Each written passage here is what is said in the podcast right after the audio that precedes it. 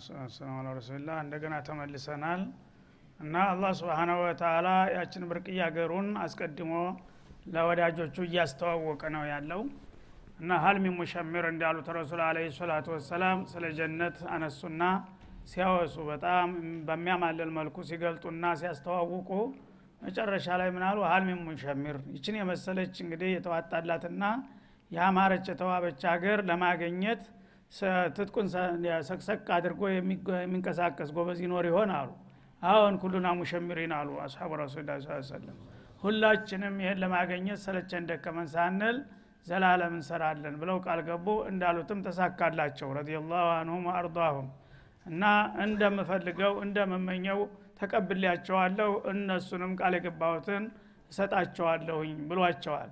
ስለዚህ እኛም በመሰረቱ የእነሱ ተከታይ እያልን ነው እስከሆነ ድረስ ስም ብቻ በቂ አይደለምና እንደነሱ የሚፈለግብንን ነገር አሟልተን የእነሱ ጋር ለመታደም መሞከር እድሉ አለን። የፈለግን ከሆነ ማለት ነው። እና ከዚህ ቀጥሎ ኢናላህ ላ የስተሒ አን የضሪበ መተለማ በዑضተን ፈማ ፈውቀሃ ይላል እንግዲህ ዱኒያ ያው የፈተና መድረክ ናትና በነቢዩም ጊዜ አለ ሰላቱ ወሰላም የተለያዩ ውጣ ውረዶች ነበሩ። በጥላቶቻቸው የሚፈጠሩ አተካራዎች በጣም በርካታ ነበሩ እና በየጊዜው እየመጡ ያንጓጥጧቸው ነበረ ያመናጭቋቸው ነበረ ያስቸግሯቸው ነበረ። ከነዛ ክስተቶች አንዱን ነው የሚያነሳው እዚህ ላይ ማለት ነው። እናላህ ላ የስተዒ አን የድሪበ መተለ ማ በዑዳ። አላህ ስብሓናሁ ወተላ አንድ ምሳሌ ለመግለጽ የሚያፍር ጌታ አይደለም ወይም ይሉንታ የሚይዘው አይደለም በላቸው ይላል። ያ ምሳሌ በጣም ከማነሱ የተነሳ በዑዷ ቢያክል እንኳን ይላል። በዑዷ ቲኒኝ ወይም ቢንቢ የምትባለው ማለት ነው። እቺ የመጨረሻዋ በራሪ። እሷን እንኳ ብትሆን ለምሳሌ ልገልጣ ተፈለግኩኝ በእሷም ገልጬ ላስረዳችሁ እችላለሁኝ። ምንም ያሳፍረኝ ነገር የለም ይላል ፈማ ፈውቃ ከእሷ በላይ ደግሞ ከፍ ያለ ነገርም ቢሆን ወይም ደግሞ ፈማ ፈውቃ ማለት በትንሽነቱ ከእሷ የባሰበት ቢሆንም የማይታይ በሚጅሃራ በማኩረብ እንጂ ዝም ብሎ ባዶ አይን የማይታዩ ጥቂ በጣም ደቂቅ የሆኑ ፍጥሮች አሉ። እነዛንም ለምሳሌ ልጠቅሳቸው እችላለሁ ከፈለግኩኝ ምን ችግር አለው? ስፈጥር ያልተጸየፍኩትን ስሙን ማንሳት ለምን ጠየፈዋለሁና አፍራለሁኝ ይላል አላ ስብን ወተላ ይህን ያለበት ምክንያቱ ምንድን ነው ቀደም ሲል ለምሳሌ ትናንትናው ደርስ ላይ ሁለት ምሳሌዎችን ጠቅሶ ነበረ። መሰሉም ከመሰል ለዚ ተውቀደናራ ብሏል። አው ከሶይቢ ሚነሰማ ምሳሌ። ምሳሌ ይሰጣል አላ ወቲልከ አምሳሉ ነድሪቡሃ ሊናሲ ለአለሁም የተፈከሩን እንዳለው። ስለዚህ ምሳሌ መስጠት የፍጡር ባህሪ ነው አሉ። የሁዶቹ ሊከራከሩ ነብዩን ማለት ነው። ምሳሌ መስጠት የፍጡር ባህሪ ነው። ይሄ ኪታብ የአላህ ቃል ቢሆን ኑሮ ምሳሌ ሊጠቀስበት ባልቻለ ነበር ይሉሃል ማለት ነው። ይህንንም እንደ ድክመት ሊቆጥሩ። ደግሞ በምሳሌ ውስጥ የሚገኙ ነገሮች ለምሳሌ ሱረቱ ልአንከቡት ላይ ወይነ አውሃነ ልቡዩት ለቤቱ ልአንከቡት የሚል ቃል አለ። ሸረሪትን የመጨረሻ ደካማ የምትባለው ፍጡር ሸረሪት ናት። ሸረሪትን እስተ ያወሳል የሙሐመድ ቁርአን። ስለዚህ ጌታ ረበልዓለሚን ፈውቀ አርሺ ሸረሪትን እንዴት አድርጎ ያወሳታል አሉ። ይችን አስቀያሚ የሆነች ደካማ ፍጡር። እንደገና ከዛ ይባስ ብሎ ሱረቱ ልሐጅ ላይ ደግሞ ዱሪበ መተሉን ፈስተሚዑ ለሁ እነ ለዚነ ተዕቡዱነ ምን ላይ ለየክልቁ ዙባባ ይላል። ዝንብን አንስቷል ቁርአን ማለት ነው። እና ሸረሪቱ ዝንቡ ምናምኑ ሀሸራቱ የሚነሳበት ይሄ ተራ እንደው አንድ ጠፈፍ ያለ እንኳን ምሁር ዶክተር እንኳን እንዲህ አይነት ቆሻሻ ነገሮች ዙሪያ አይጽፍም። ስለዚህ ረበልዓለሚን እንዴት እንደዚህ ደካማ ነገሮችን እንደ ምሳሌ ይጠቀምና የእነሱን ስም ያነሳል። ይሄ ራሱ የአላህ ቃል አለመሆን ያመለክታል ብለው ሊከራከሩ ሞከሩ ማለት ነው ጥላቶቻቸው ያኔ አላህ ራሱ በቀጥታ መልስ ሰጠ። ነቢዩ መልስ ሲሰጡ አልጠበቀም። ኢናላህ ላ የስተሒ አየድሪበ መተለማ በዑዳ። አንድ ነገር ለመግለጥና ለማሳወቅ ከፈለገ ተፉጥሮቹ የፈለገውን ምሳሌ ከፍ ያሉትንና ጎላ ያሉትን እንደሚገልጻቸው እንደ ሰው እንደ መላይካ ያሉትን ጥቅቅኖቹን እኮ ተባዎቹንም ሳይቀር ካስፈለገ በምሳሌነት አወሳቸዋለሁኝ። ተነሱም በላይ ከነሱም በታች ያለውን በምሳሌነት ልጠቅሰው የሚከለክለኝ ምን ነገር አለ? አላፍርም ይህም ማድረጉ ይላል ማለት ነው። ለምን ሲፈጥር ያልተጸየፈና ያላፈረውን እንዴት አድርጎ ስሙን መጥራት ይጸየፋል ማለቱ ነው። እና ይህን ጥያቄ እንግዲህ መልስ ከሰጠ በኋላ ሕክማውንም ጨምሮ ጠቀሰ።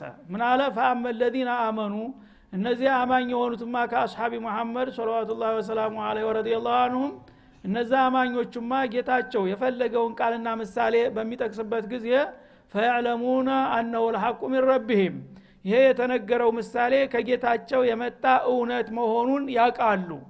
ጌታ ሁሉን ሁሉ ፈጣሪ ነው። ሁሉም ፍጥረታቶች ደግሞ ያውቃል። ስለሚያቅ ማወቁንም ለማሳየት ራሱ ጥቅቅኖቹንም ነገሮች ጭምር ይጠቅሳቸዋል። ምን ችግር አለ ስለዚህ የጌታ ቃል ነው ሁሉን ነገር እንደፈጠረ ሁሉን ነገር ደግሞ ሲያስፈልግ ያወሳዋል ይጠቅሰዋል ብለው ነው የሚቀበሉት ማለት ነው። ተጌታቸው እውነት መሆኑን በእርግጠኝነት ይቀበላሉ። ወአመ ለዚነ ከፈሩ እንደ ተቃዋሚዎች ደግሞ እነዛ ካሃዲ የሆኑትማ ይላል። ፈየቁሉነ ማዛ አራደ ላሁ ቢሃዛ መሰላ። ይህንን እንግዲህ ዘንቡን ሸረሪቱን እዚህ ግባ የማይባለውን ደካማውን ፍጡር የሚያወሳና የሚያወራ መጽሐፍ የጌታ ቃል ከሆነ ጌታ እነዚህን ነገሮች በማውሳት ምን ፈልጎ ነው? እነዚህን በማንሳት ምንድን ፈልጎ ነው? እንዴት አድርጎ ጌታ ይህን ነገር ይናገረዋል? ይልዋል ማለት ነው። አንተንስ በማውሳት ምን ፈልጎ ነው? ሀጃ አለው? ጌታ ዘንድ እኮ ትልቅ የምንባለውን ፍጡር ያው ተትንሹ አይለይም። ትንኙም ጉንዳኑም ዝንቡም ሁሉም ነገር ፍጡር ነው አላ ዘንዳ። አንተም ፍጡር ነህ ግመልም ዝሆንም ፍጡር ነው።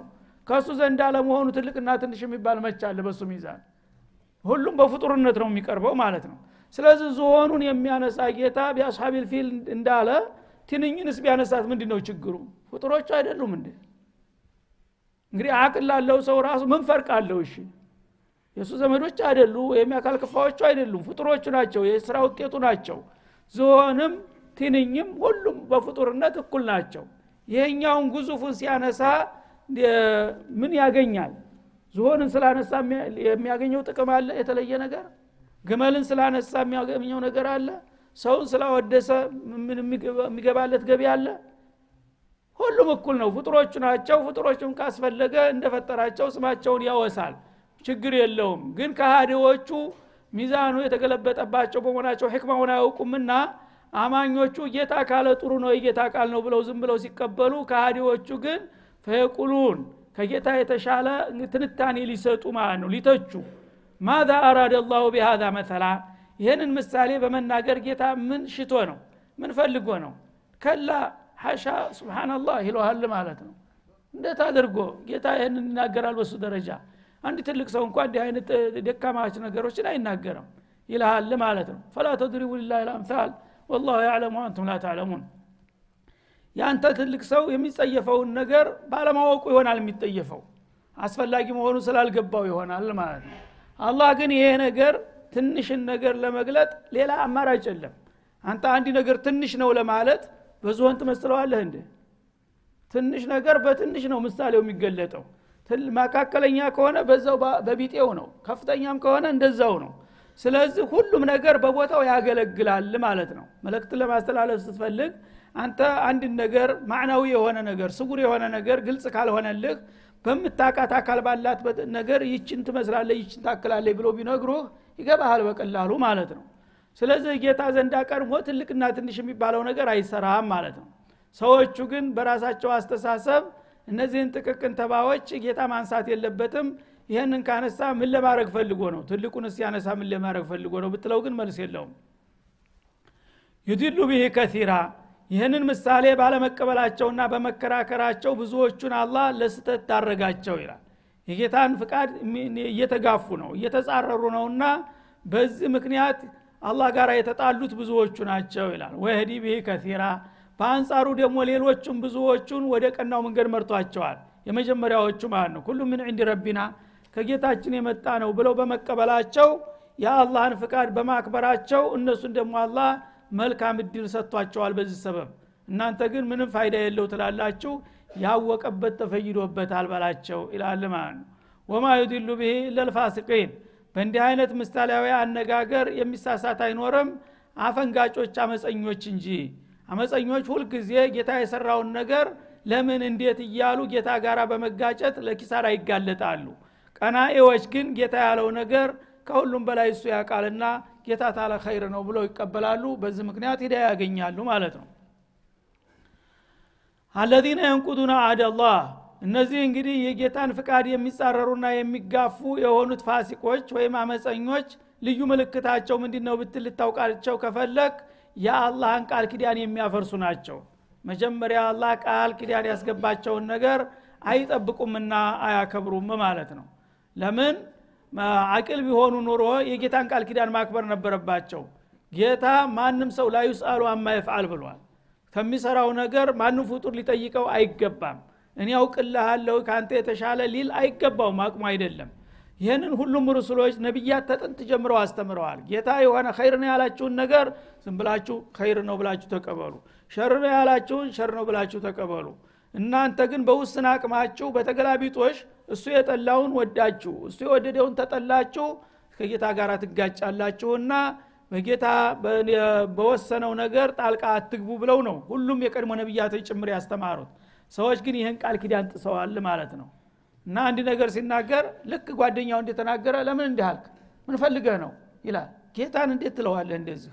እንኳን ጌታ ቀርቶ እንደ አንተ የሚበላ የሚሸናውን እንኳ አለቃህን እንደዚህ ብለት ነገር አትደፍርም። አይደለም እንዴ እሺ ጌታዬ ነው የምትለው? አለቃ ሲያዛ አንድ ነገር ይህ ደካማው እንኳን ያ ጌታ ረበት ሰማዋት ወልአርድ ግን የተናገረውን ቢናገር ያዘዘውን ቢያዝህ እሺ ማለት ሲገባ እንዴት እንዲህ አለ? እንዲህ የምትል ከሆነ ይሄ ራስክን አደጋ ውስጥ ነው የምትጨምረው እና የዚህ አይነት ባህር የሚታይባቸው ፋሲቆች ናቸው አለ።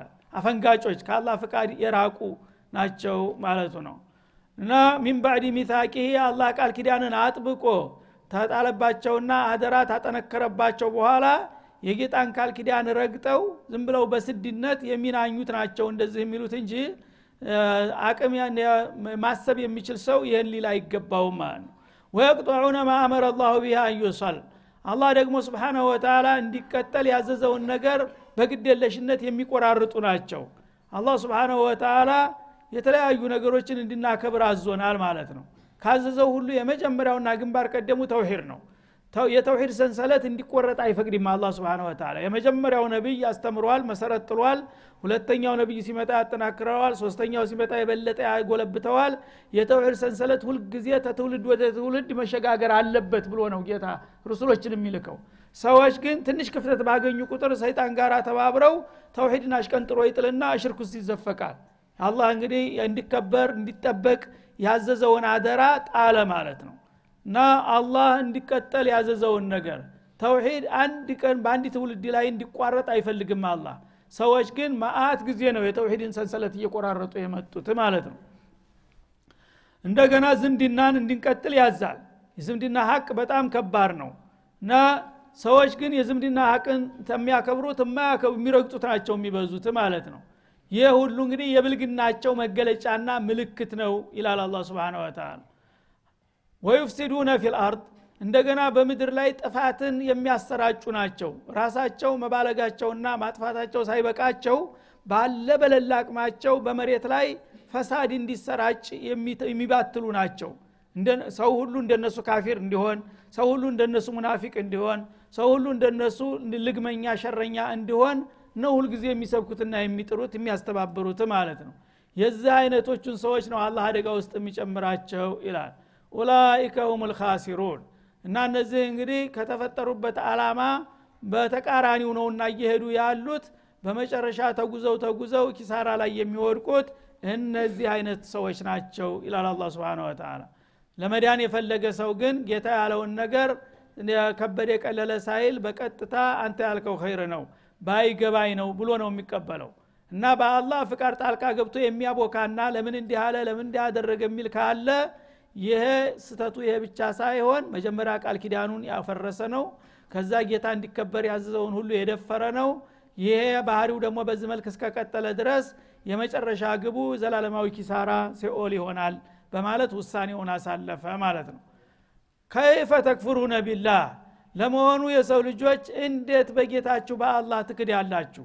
ነው ሌላ ነገር ብትክዱ አንሷችሁ ደግሞ ብላችሁ ብላችሁ ረበት ሰማዋት ወልአርድ ካሊቅ ልአርድ የሆነውን ጌታ እንዴት ትክዱታላችሁ? ጌታን መካድ የሚያስከትለው መዘዝ ቀላል መሰላችሁ? እንዴት በአላህ ትክዳላችሁ ብሎ ጥያቄውን ያነሳል ማለት ነው። ወኩንቱም አምዋታ እናንተ እኮ ወደዚች ዓለም ከመምጣታችሁ በፊት ሁላችሁ ሙታን ነበራችሁ። ማለት ያልነበራችሁ ያልነበረ ነገር ሙት ነው። ገና ሳልፈጠር በፊት ሙት ነበርን ማለት ነው። ምክንያቱም ወደ ህይወት አልመጣንምና። ትናንትና እኮ ሁላችሁም አልነበራችሁም። ካለመኖር እንደገና ወደ መኖር ያመጣኋችሁ እኔ አይደለሁም እንዴ? እኔን ታዲያ ካለመኖር ወደ መኖር የለወጥኳችሁን ጌታችሁን እንዴት ልትክዱ ይደፈራችሁ? ይላል አላ ስብን ወተላ ፈአህያኩም ትናንትና ምንም ማሰሙ ማትለሙ የአፈር አካል ነበራችሁ። ሰው በመሰረቱ ያው ካፈር ነው የተፈጠረው። ዛሬ አንተ በጫማ እንደምትረግጠው አፈር ነበርክ ትናንት። ከዛ ካፈር አይደለም እንደ የተከበረ ሰው አድርጌ ያመጣሁ ይላል። ተዛ ሳመጣህ አይንህን ስከፍትልህ ጆሮህን ስከፍትልህ ህሌናህን ሳዘጋጅልህ እንደገና እኔ በሰጠሁ መሰሪያ እኔን መካድ እኔ መሰድብ ሆነ ወረታ ይላል አላ ስብን ወተላ ትናንትና አፈር የነበረው እንግዲህ የተከበረ ፍጡር አድርጎ ተፈጠረው በኋላ በልቶ ጠጥቶ የጌታን ምግብ ሲጎረምስ የምን ጌታ ነው? ዞር በል። ማለት ይሄ ነው የኔ ወረታ ይላል አላ ስብን ወተላ ወኩንቱም አምዋታ ፈአህያኩም ከትናንትና ምንም የማሰሙ ማድረሙ ተራ አፈር ውዳቄ የነበራችሁትን ህያው አድርጌ ያፈጠርኩና ያቆምኳችሁ እኔ ነበርኩኝ። አይደለም እንደ ይላል። ቱመ ዩሚቱኩም እንደገና ደግሞ ተፈጥራችሁ የፈቀድኩትን ያህል አኑሬ እድሜያችሁ ሲጠናቀቅ የምወስዳችሁም እኔ ነኝ ይህንን ደግሞ ልትክዱኝ አትችልም በየቀኑ አግዛሃለሁ አይደለም እንደ ይላል ይህንን የሚያረግ ጌታ የዚህ አይነት ኃይልና ስልጣን ያለው ጌታ ጋር መጋጨት እውን ያዋጣል ይላል አላ ስብን ወተላ ثم يحييكم እንደገና የውመልቅያማ ሲደርስ ደግሞ ያለውል በግድ አሁንም ተሞትን በኋላ አፈር ዶቄቱን እንቀራለን ብትሉም አላህ ግን ያለውል በግድ እንደገና መልሶ ሄው አድርጎ ያመጣችኋል ተምድረ ከርስ እንድትወጡ ያደርጋል ثم ኢለይህ ቱርጃዑን ከዛም ያለ ፍቃዳችሁ ብትወዱ በውድ ብጠሉ በግድ ወደ እሱ ትመለሱና ሂሳባችሁን ታቀርባላችሁ። እንዲህ አይነቱ ጌታ ጋር ታዳ መጣላት ምን ያህል ይሳካል ብላችሁ ነው? ይላል አላ ስብን ወተላ እንግዲህ ተራ እንግዲህ ታንተሻል ያለ እንኳን ጉልበት አለው የተባለ ባለስልጣን ጋር መጋጨት ምን ያህል መዘዝ እንደሚያስከትል ታውቃለህ? ስለዚህ አቅምን አውቃ አድበህ ነው የምትቀመጠው። አላህ ግን ትናንትና ያልነበርከውን ጥሬ አፈር የነበርከውን ሰው አደረገ እንደገና ደግሞ ፈጥሮ የፈለገውን ያህል ታኖረ በኋላ ያለውል በግድ ደግሞ ወሰደህ በሞት ጠረገህ። ይሻ አቅም ካለ አልሞትም ብለህ ለምን እግረን አንፈራጣ አትቆምም? አለ? ሞትን የሚከላከል?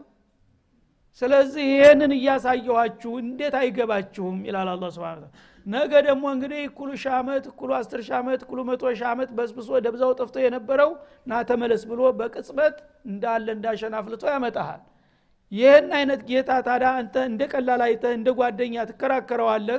ይላል አላ ስብን ወተላ ثم ቱርጃዑን እና የሆነው ሆኖ በመጨረሻ ወደዳችሁም ጠላችሁ ወደ እሱ ትመለሳላችሁ። በምትመለሱ ጊዜ ኩና ነስተንሲኹ ማ ኩንቱም ታዕመሉን ኢና ኩና ነስተንሲኹ ማ ኩንቱም ታዕመሉን ስሰሩት የነበረው አክትፍ ሳይቀር ተተወለድክ እስተ ዕለተ እልፈት ድረስ በደቂቃ በሰኮንድ ያደረካት ነገር ሁሉ በሙሉ በመዝገብ ተዘጋጅታ ቁጭ ትላለች። እቅራ ኪታበክ ይልሃል ማለት ነው እና ሰማንያ ዓመት እንደፈለክ ስዘባርቅ ስትጨማልቅ የነበረው ሁሉ ማንም አላየኝ ማንም አይታዘብኝ ያልከው በጨለማ ክፍል በዚናው በምኑ ሲጨማለቅ የነበረው ሁሉ ይህን ያህል ዚና አለው ብሎ ይወጣል መዝገቡ ማለት ነው። ዛሬ የሰው ልጆች በሰሩት መሳሪያ ስንት ጉድ እየወጣ ነው? አይደለም እንዴ? በአላህ በረበል ዓለሚን ጅሃዝ እየተሰጀል ነው ያለው ካሜራ ስር ነው ያለ ነው ዛሬ ሳሂር መንገድ ላይ ያለ እንደው እንዴት ነው የምትሸማቀቁ? ገና አስቀድመ ቅስ ብለ እንዳትሰጅልህ። የአላህ ካሜራ ግን ተረስቷል። ማን ትዝ ይለዋል ፈለግከውን ታወራለህ ጉንጭህ እስተሚያምህ ድረስ የፈለግከውን ትሮጣለህ ወደ ባትል የፈለግከውን ትዘርፋለህ ትገፋለህ ትለፈልፋለህ። የሁሉ በካሜራ በቪዲዮ ስር ነው በአላ ስር። ያ ሁሉ ተሰጅሎ ጋራ ተራራ መስሎ ነው ጥራዝ የሚመጣልህ ስራ። ጋራ ተራራ መስሎ በሙሉ ተከምሮ ተከምሮ መክተባ አይታችኋል? ስንት መጽሐፍ ነው አንድ መክተባ ውስጥ ያለው? ያንተ ያን ትልቅ መክተባ የሚያክል ይሆን ሰማኒያ ዓመት ያስመዘገብከው መክተባ ሁኖ ይመጣልሃል ማለት ነው ስንት ጦን ስንት ኩንታል ያ ይመጣና አላህ እንግዲህ እንደ ዞለምከኝ እንዳትል አንተ ራስህ አንብብ። ተመጀመሪያው ቀን በመቼ ተወለድክ? እኔ ገሌ ገሌ ልጅ የተባልኩት በገሌ ሀገር በገሌ ክፍለ ሀገር ተገሌ እናት አባቴ በእንዲህ አይነት ቀን በእንዲህ አይነት ወር በእንዲህ አይነት ደቂቃ ተወለድኩኝ ይላል የገዛ መዝገብህ። ከዛስ በዛ ቀን እናቴን ጠባሁኝ ስንት ጊዜ? ያመጣልሃል ማለት በሁለተኛው ቀን እንደዛ አደረግኩኝ በሰማንያ ዓመት ድረስ ያደረካት በሙሉ ቁጭ ትላለች ማለት ነው።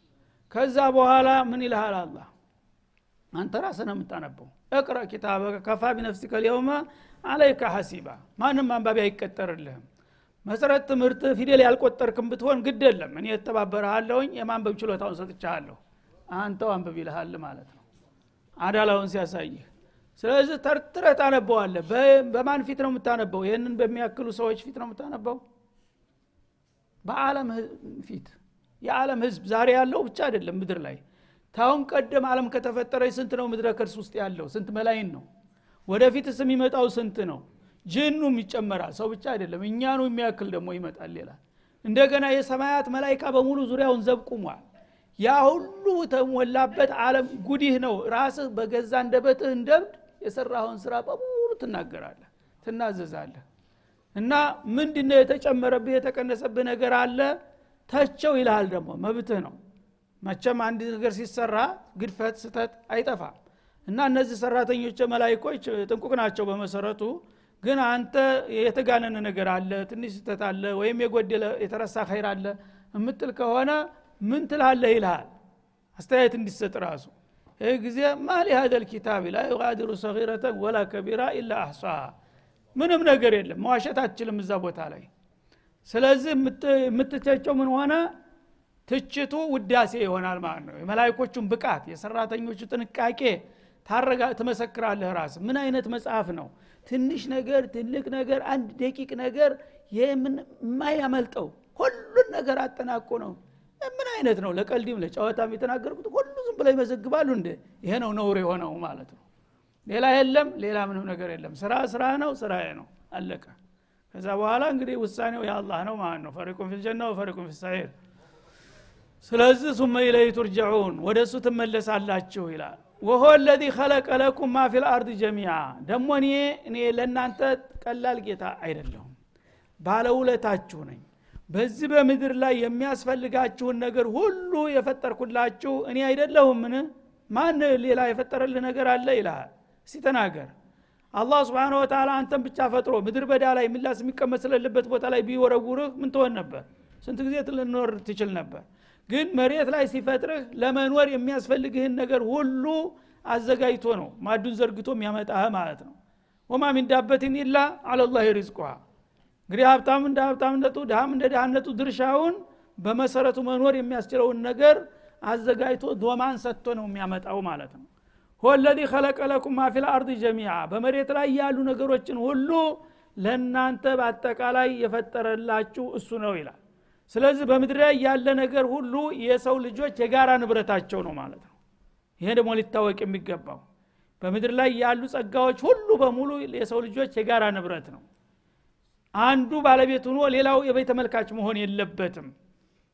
መሬት ያፈራችው ለሰው ልጆች ሁሉ የጋራ ንብረት መሆኑን ያረጋግጥልሃል አያት ማለት ነው። እና መሬት ራሷ ለጋራ እንደተፈጠረችልን ሁሉ ወልአርዶ ወዱዓሃ ሊልአናም ይላል ሱረቱ ረህማን ላይ። ይቺ የጋራ አገራችሁ ናት ምድር። በእሷ ላይ የሚገኘው ነገር ሁሉ በሙሉ የሁላችሁም ንብረት ነው ይላል። ሲባል ግን ሁሉ ሰው እኩል ይሆን እንደ ሹዕያ ማለት አይደለም።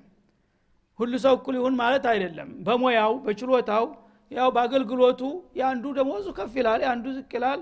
በመሰረቱ ግን ጦማዳሪ ሊኖር አይገባም።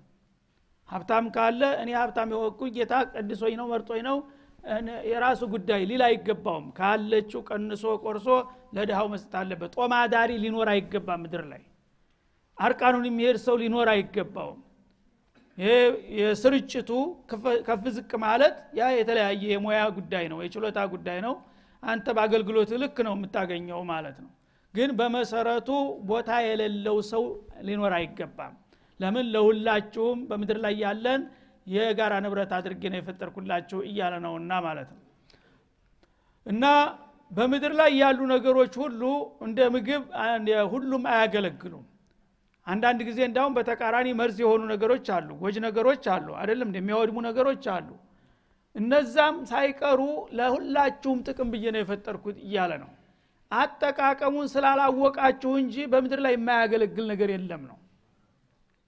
ይሄ ደግሞ በሳይንሱ እንግዲህ ስንት ሚስጥር ያዘለ ነገር ነው ማለት ነው። እኛ አሁን እባብ ምንድን ነው ፋይዳው እንላለን ማለት ነው። ጊንጥ ምንድን ነው ፋይዳዋ? ሰውን ተካ በስተቀር ይሄ ዝንብ ምንድን ነው አገልግሎቱ? ምን ይፈይዳል እንላለን። ላ የማይፈይር ነገር የለም። ችግሩ ግን እኛ አጠቃቀሙ ስለማናቅ መሀይሞች ስለሆን ያ ብዙ ነገር ፋይዳ ቢስ አድርገን ነው የምናየው ማለት ነው በአሁኑ ጊዜ ግን የሰው ልጆች በተወሰነም ደረጃ ቢሆን እውቀታቸው እያደገ በሄደ ቁጥር በሰለጠኑ ቁጥር በምድር ላይ የሚጣል የለም እያሉ ነው ያወቁት ማለት ነው። በምድር ላይ በቀጥታም ሆነ በተዘዋሪ ጠቃሚ ነው ሁሉን ነገር አላህ ያደረገው። ሁሉ ነገር ግድ መበላት አለበት እንዴ? በመበላት ብቻ አይደለም። ዋጋ የሚያወጡ ብዙ ነገሮች አሉ ማለት ነው ጥቅም የሚሰጡ ነገሮች። እነዛን ሁሉ እኔ ነኝ የፈጠርኩላችሁና ያስገኘሁላችሁ ይላል ማለት ነው ጀሚዓን እና አከደው ማለት ነው። በአጠቃላይ በምድር ላይ ለእናንተ ጥቅም ያልተፈጠረ ከቶ ምንም የለም። የብሱንም ባህሩንም ያካትታል በአጠቃላይ ማለት ነው። በምድር ላይ አንድ ነገር ካለ ጥቅም አለው። ጥቅም ካለ ደግሞ ለማን ነው? ለኗሪዎቿ መሆን አለበት ማለት ነው። ስለዚህ አንዱ ጉልበት አለ ብሎ ሁሉን ነገር እያግበሰበሰ ሚሊዮነር መሆን ሌላው ደግሞ ሁልጊዜ አዳሪ መሆን የለበትም። ተቻችላችሁ ተከባብራችሁ ሁላችሁም የጋራ ንብረታችሁን መጠቀም መቻል አለባችሁ ነው። ይህን አያት ብቻ ሰዎች ተረድተው በስራ ላይ ቢያውሉት ኑሮ በምድር ላይ ያሉ ችግሮች በሙሉ ይወገዱ ነበረ እና ስግብግቦች አምባገነኖች እና እኛ ብቻ እንኑር እያሉ ነው ሌላውን ቦታ እያሳጡ ሁልጊዜ ጦርነት ችግር የሚመጣው ማለት ነው። ግን ሁሉም አንተም ወገኔ ነህ ወንድሜ ነህ ተብሎ ተተኳከረ። አላህ የሚበቃውን የኢኮኖሚክ ክምችት አስቀምጧል ምድር ላይ። በየብስም ሆነ በባህር በምድረ ከርስም ሆነ በጀርባዋ ያሉ ነገሮች ለሰው ልጆች ቁጥራቸው እየበዛ በመጣ ቁጥር እሱም በርሰንቱን እየጨመረ ነው የሚመጣው ማለት ነው። ማዕዲን አለ በምድር ውስጥ። እስካሁን የተወጣው እዚህ ግባ የሚባል አይደለም። የሰው ልጆች ገና ክትሻፍ አላደረጉትም። በባህር ውስጥ ያለ ማዕዲን ይህን ያህል የሚባል አይደለም። ያን ሁሉ ግን ተስማምተውና ተከባብረው ተደጋግፈው ቢያወጡት ሁሉም ተርፏቸው ወደው እስተሚጠሉ ይሆን ነበረ ግን ስንት የተከማቸ ነገር አለ አንተ ምትጣላው ይችን ዋን የትጣላው እኔ ትጣለሁ በሚለው ነው ተባብረን ሌላ ንብረት አለ ከዚህ የበዛ ለሁላችንም የሚበቃ ቢባል ኑሮ ሁሉም ተጠቃሚ ይሆን ነበር ግን በራስ ወደድነትና በስግግብነት በትንሿ ነገር መናከስ ሆነ የሰው ልጅ ስራው ይሄ ደግሞ አኸራ ሳይሆን እዚሁ ራሱ አዛብ እየሆነብን ነው ማለት ነው ثم استوى الى السماء እና ምድርን እንግዲህ በዚህ መልክ ለእናንተ ታዘጋጀና ታስተካከለ በኋላ እንደገና ደግሞ የላይኛውን አለም አላህ ስብንሁ ወተላ ለማስተካከል ወደ ሰማይ አቀና ወደ ላይኛው አለም ማለት ነው። ፈሰዋሁነ ሰብአ ሰማዋት። አንድ አይሉ ሰባት ሰማያቶችን በተለያየ እርቀት ደረደራቸው ገነባቸው። ይሄ ደግሞ የበለጠ ጥበቡንና ኃይሉን አጉልቶ የሚያሳይ ነው። ምድር እንደ ምድር ያው ባህር ላይ ነው ያለችው ሰማይ ግን እባዶ ህዋ ላይ ነው። በዚህ ስፋትና ክብደቱ አንዱ ሰማይ ድንዳኔ ውፍረቱ ብቻ። እኛ እንደዚህ ስንገምተው አሁን በስሜታችን እንደ ቆርቆሮ ጥቅል የምትል ቀላል ነገር አድርገን ነው የምናየው። አንዱ ሰማይ ውፍረቱ ድንዳኔው ብቻ የወርዱና የቁመቱን ትቶ አምስት መቶ ዓመታት የሚያስጉዝ ነው ብለዋል ረሱል አለ ሰላት ይህን ያህል ክብደትና ስፋት ኑሮት እባዶ ህዋ ላይ ሊቆም የሚችል ፍጡር ሊያመጣ የሚችለው ማን ነው አላህ ታልሆነ በስተቀር። ሁለተኛውም ሰማይ ሲመጣ ያው ነው። ሶስተኛውም ሲመጣ እንደዛው ሰባት ውስጥ ተዛ በላይ ደግሞ አርሽ ይመጣልሃል። አርሽ ደግሞ እነዚህን ሁሉ በሙሉ ጠቅሎ እንደ ቀለበት ነው የሚሆኑት። ሌላ አለም በእሱ አንጻር ሲታዩ ማለት ነው። ይህን ሁሉ ያደረገ ጌታ ነው። ሌላኛውን አለም ደግሞ በፍቃዱ በኃይል በጥበቡ ሰማያት ሁን አለና ትእዛዙን ሲሰጠው አሁኑ ተሰየመ ማለት ነው። ዳረስተታል ሰብአ ሰማዋት ሰባቱን ሰማያቶች ሁሉ አስተካክሎ አከናውኖ ቁጭ አደረጋቸው። ከዛ ጀምሮ እስካሁን ድረስ አንድ ቦታ ሲያና ጥገና ምናምን ሳያስፈልገው ሁሉም ተሟልቶ አዲሱ ነው ይገኛል እስካሁን ድረስ ማለት ነው። ይህን ሁሉ ያደረገ ጌታ ነው አላህ ማለት። ወሆ ቢኩል ሸይን አሊም እሱ በሁሉ ነገር ፍጹም አዋቂ ነው። እሱ የማያውቀው ምስጥር ከቶ የለም። በሰማያትም በምድርም በሰማይም በሁሉም ነገር እውቀት የተባለ ሁሉ እሱ ዘንድ ነው። በሱ እውቀት አንጻር ሌላ አዋቂ ከቶውንም የለም። እንዲህ አይነቱ ጌታ ጋር ታዲያ መጣላት እብደት አይደለም ነው የሚለው አላ ስብን ተላ አቅማችሁን ወቁ የሰው ልጆች። ስለዚህ አቅማችሁን አውቃችሁ ከጌታቻችሁ ተስማምታችሁ ህይወታችሁን ከመራችሁ በዛ አለምም የተደላደለ ኑሮ ታገኛላችሁ። በዛኛው ዓለም ደግሞ ወበሽር ለዚነ ባለው የዘላለሟን ጀነት አወርሳችኋለሁኝ ከዚህ ፍቃድ የምታፈነግጡ ካላችሁ ግን ያው ቅድም ወጠቁና ረለቲ ወቁዱንና ሰው የሚለው ይጠብቀሃልና ይህንን ንገራቸው እያለ ነው ለመለክተኛው ለተወካው ማለት ነው። ነግረውናል ሰምተናል። ምን ያህል እንግዲህ እንደምንቀበለው የራሳችን ምርጫ ነው የሚሆነው። አላህ ስብሓናሁ ወተላ ሂዳውን ያድለን ለመስራትም ያብቃን እያል የዛሬው ደርሳችን እዚህ ላይ ይጠቃለላል። ወሰለ ላሁ ወሰለም አለ ነቢይ ወኢላ ሊቃ። ሰላሙ አለይኩም ወረህመቱላ